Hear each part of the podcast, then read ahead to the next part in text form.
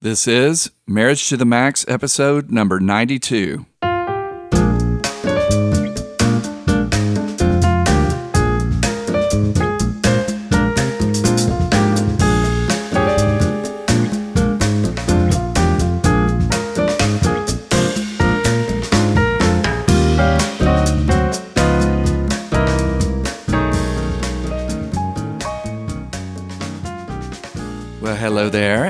Welcome to Marriage to the Max. I'm your host, Brett Hurst. And I'm your co host, Kellie Hurst. Hello, co host. Hello, host. You and I are both marriage educators, and we are co founders of Home Encouragement. And this podcast, Marriage to the Max, is designed to help you take your marriage to the next level. Ooh. To the max. Ooh. So we have a tip of the day. This is really the same tip of the day that we've been doing for days. Uh, it's a book called The Seven Principles for Making Marriage Work, and it's by Dr. John Gottman, who is a notorious marriage researcher and uh, author of that book. Today's episode is called Let Your Partner Influence You. We're in the middle of a series that's based on the fabulous research of John Gottman and his team. And we began with the foundational principles first of enhancing your love maps. We talked about that. Then we looked at the second principle of nurturing fondness and admiration.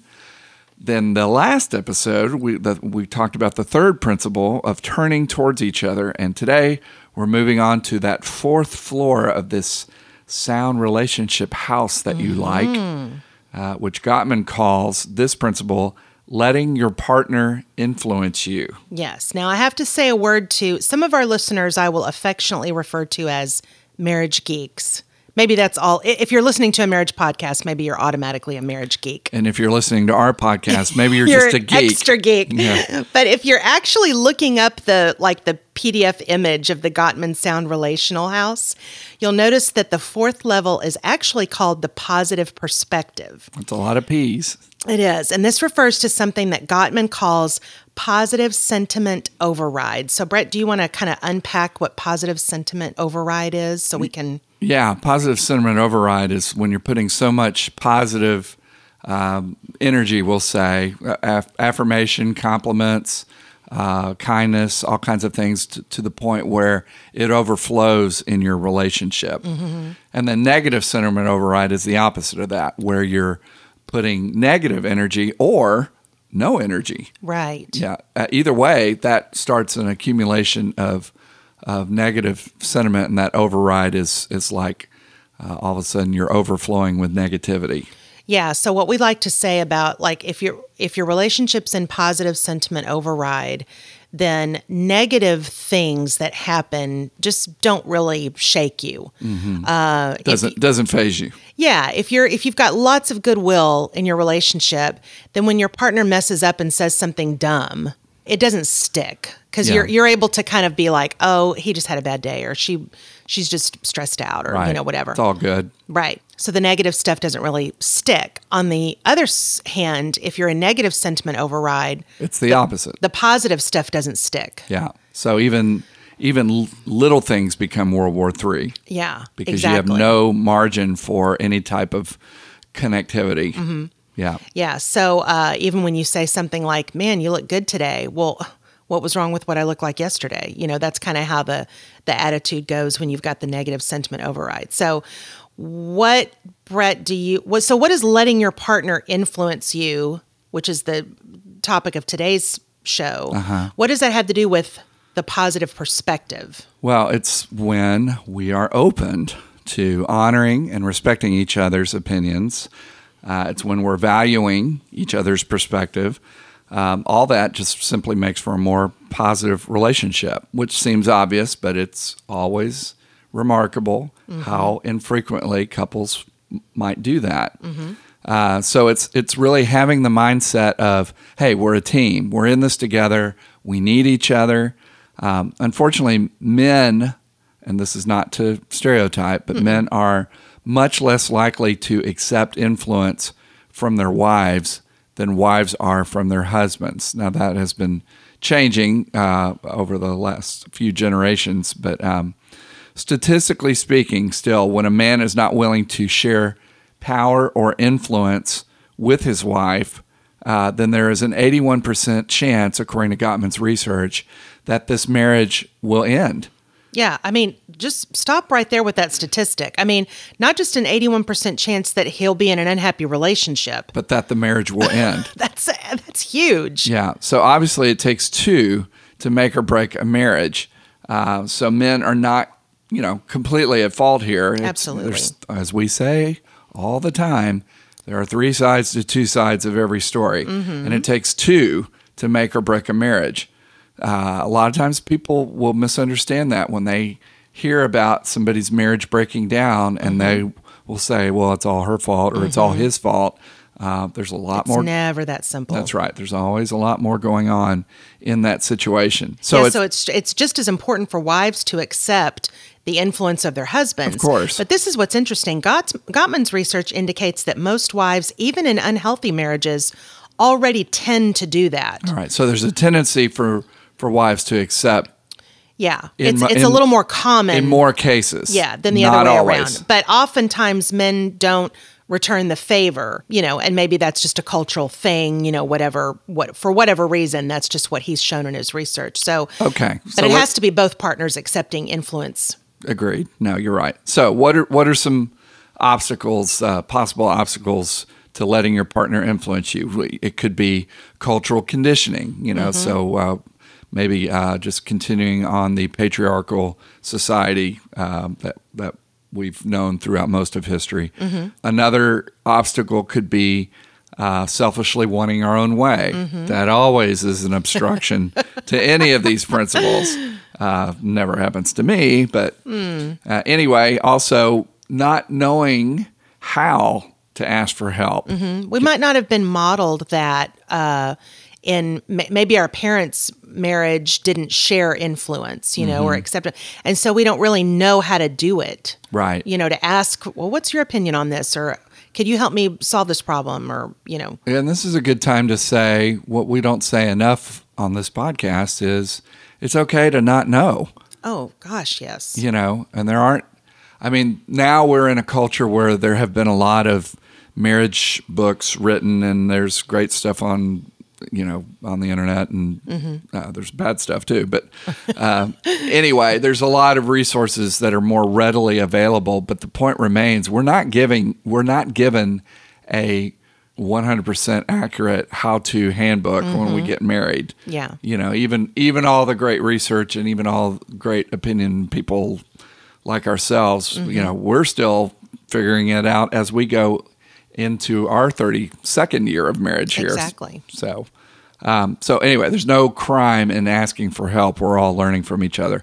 And then also a problem might be that we don't want to admit when we're wrong So true. What was I, your- I feel sorry for people like that, aka myself. Yes. Um, yeah, no, I I didn't really know in the early years of our marriage how to say I'm sorry. Like I just I I didn't I, I, I wasn't I didn't understand that I could admit that I was wrong Mm-hmm. and it would still be okay. what do you mean okay Meaning that you were still you weren't gonna like wasn't the bulldoze end of the over world. me. Yeah. oh right I you know what I'm saying? You were a safe place Right. for me to be able to say I was wrong, and you could be like, okay, let's move on. So if you said you were wrong, I wasn't going to shame you for, Exactly. for admitting or you weren't going to be like, I told you so, da da da da. Right. But I needed to learn that that was okay Mm-hmm. before I. Now I'm. It's pretty easy for me to say I'm sorry or I was wrong or made a mistake or whatever. It's very easy for me to say it. I get lots of practice. So what was the word you couldn't say? sorry. I'm sorry. Or like Fonzie? wrong. Was r- r- wrong. Wrong. Yeah. Yeah.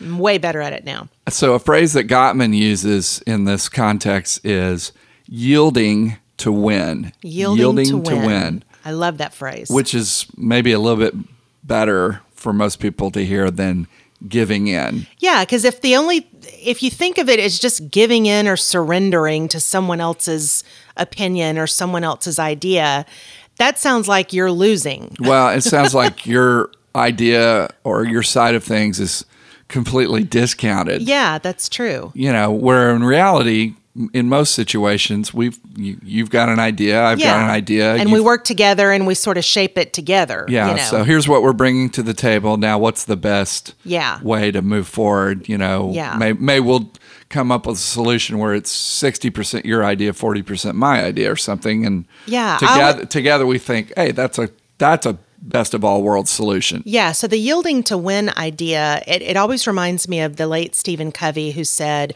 you know, one of his principles was um, seek first to understand and then to be understood. Most people do just the opposite. We, we want to be understood first and then we'll listen and try to understand your point of view.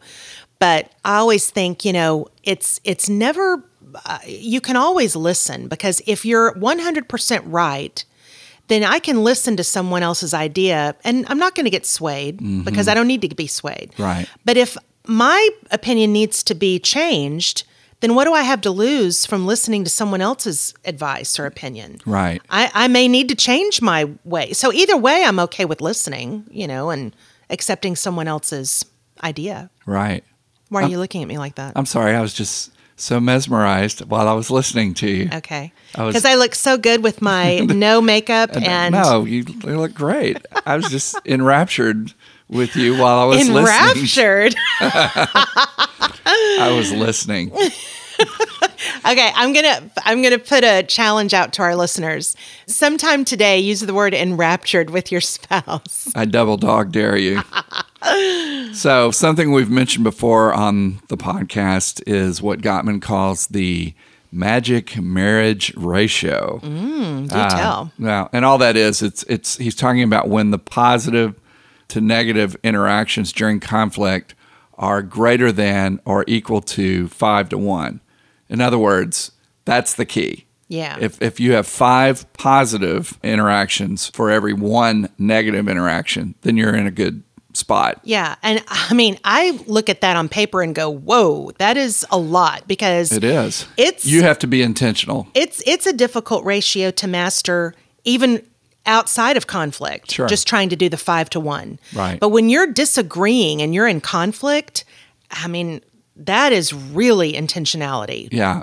to try to be, bring five positive interactions for every one Yeah. I, negative yeah, you would say I'm a fairly optimistic person, Mm-hmm. positive person, and and it that for me that's a lot of work. Yeah. So for most people, that's going to be a whole lot of work Yes. to, to train yourself to be positively oriented like that. Yeah, but that's the key to success according to his research. Yeah, no. and and here's the thing people need to know: it becomes part of you yeah if you practice being uh, positive or what scripture says speaking the truth in love Mm-hmm.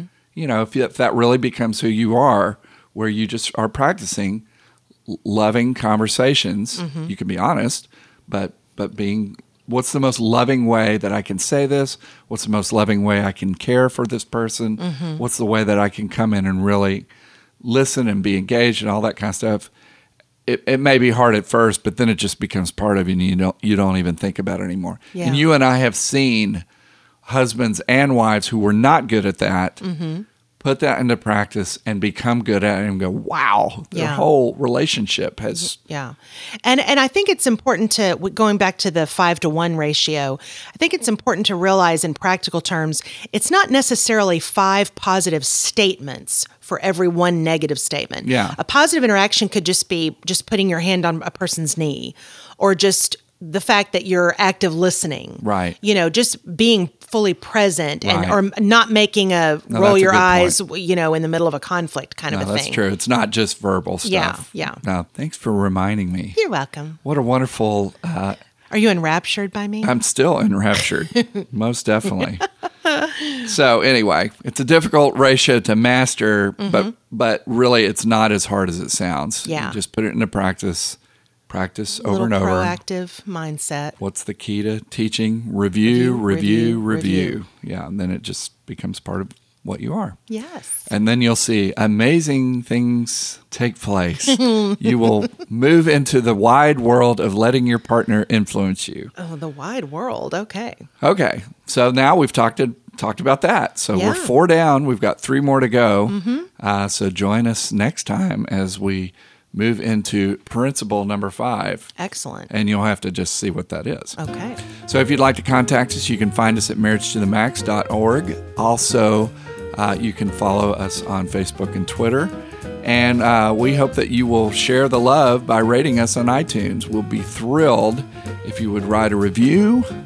Say, boy, Brett and Kellie, they're so great. They're Fabulous. so- I was enraptured as I was so listening. funny. Yes. in rapture.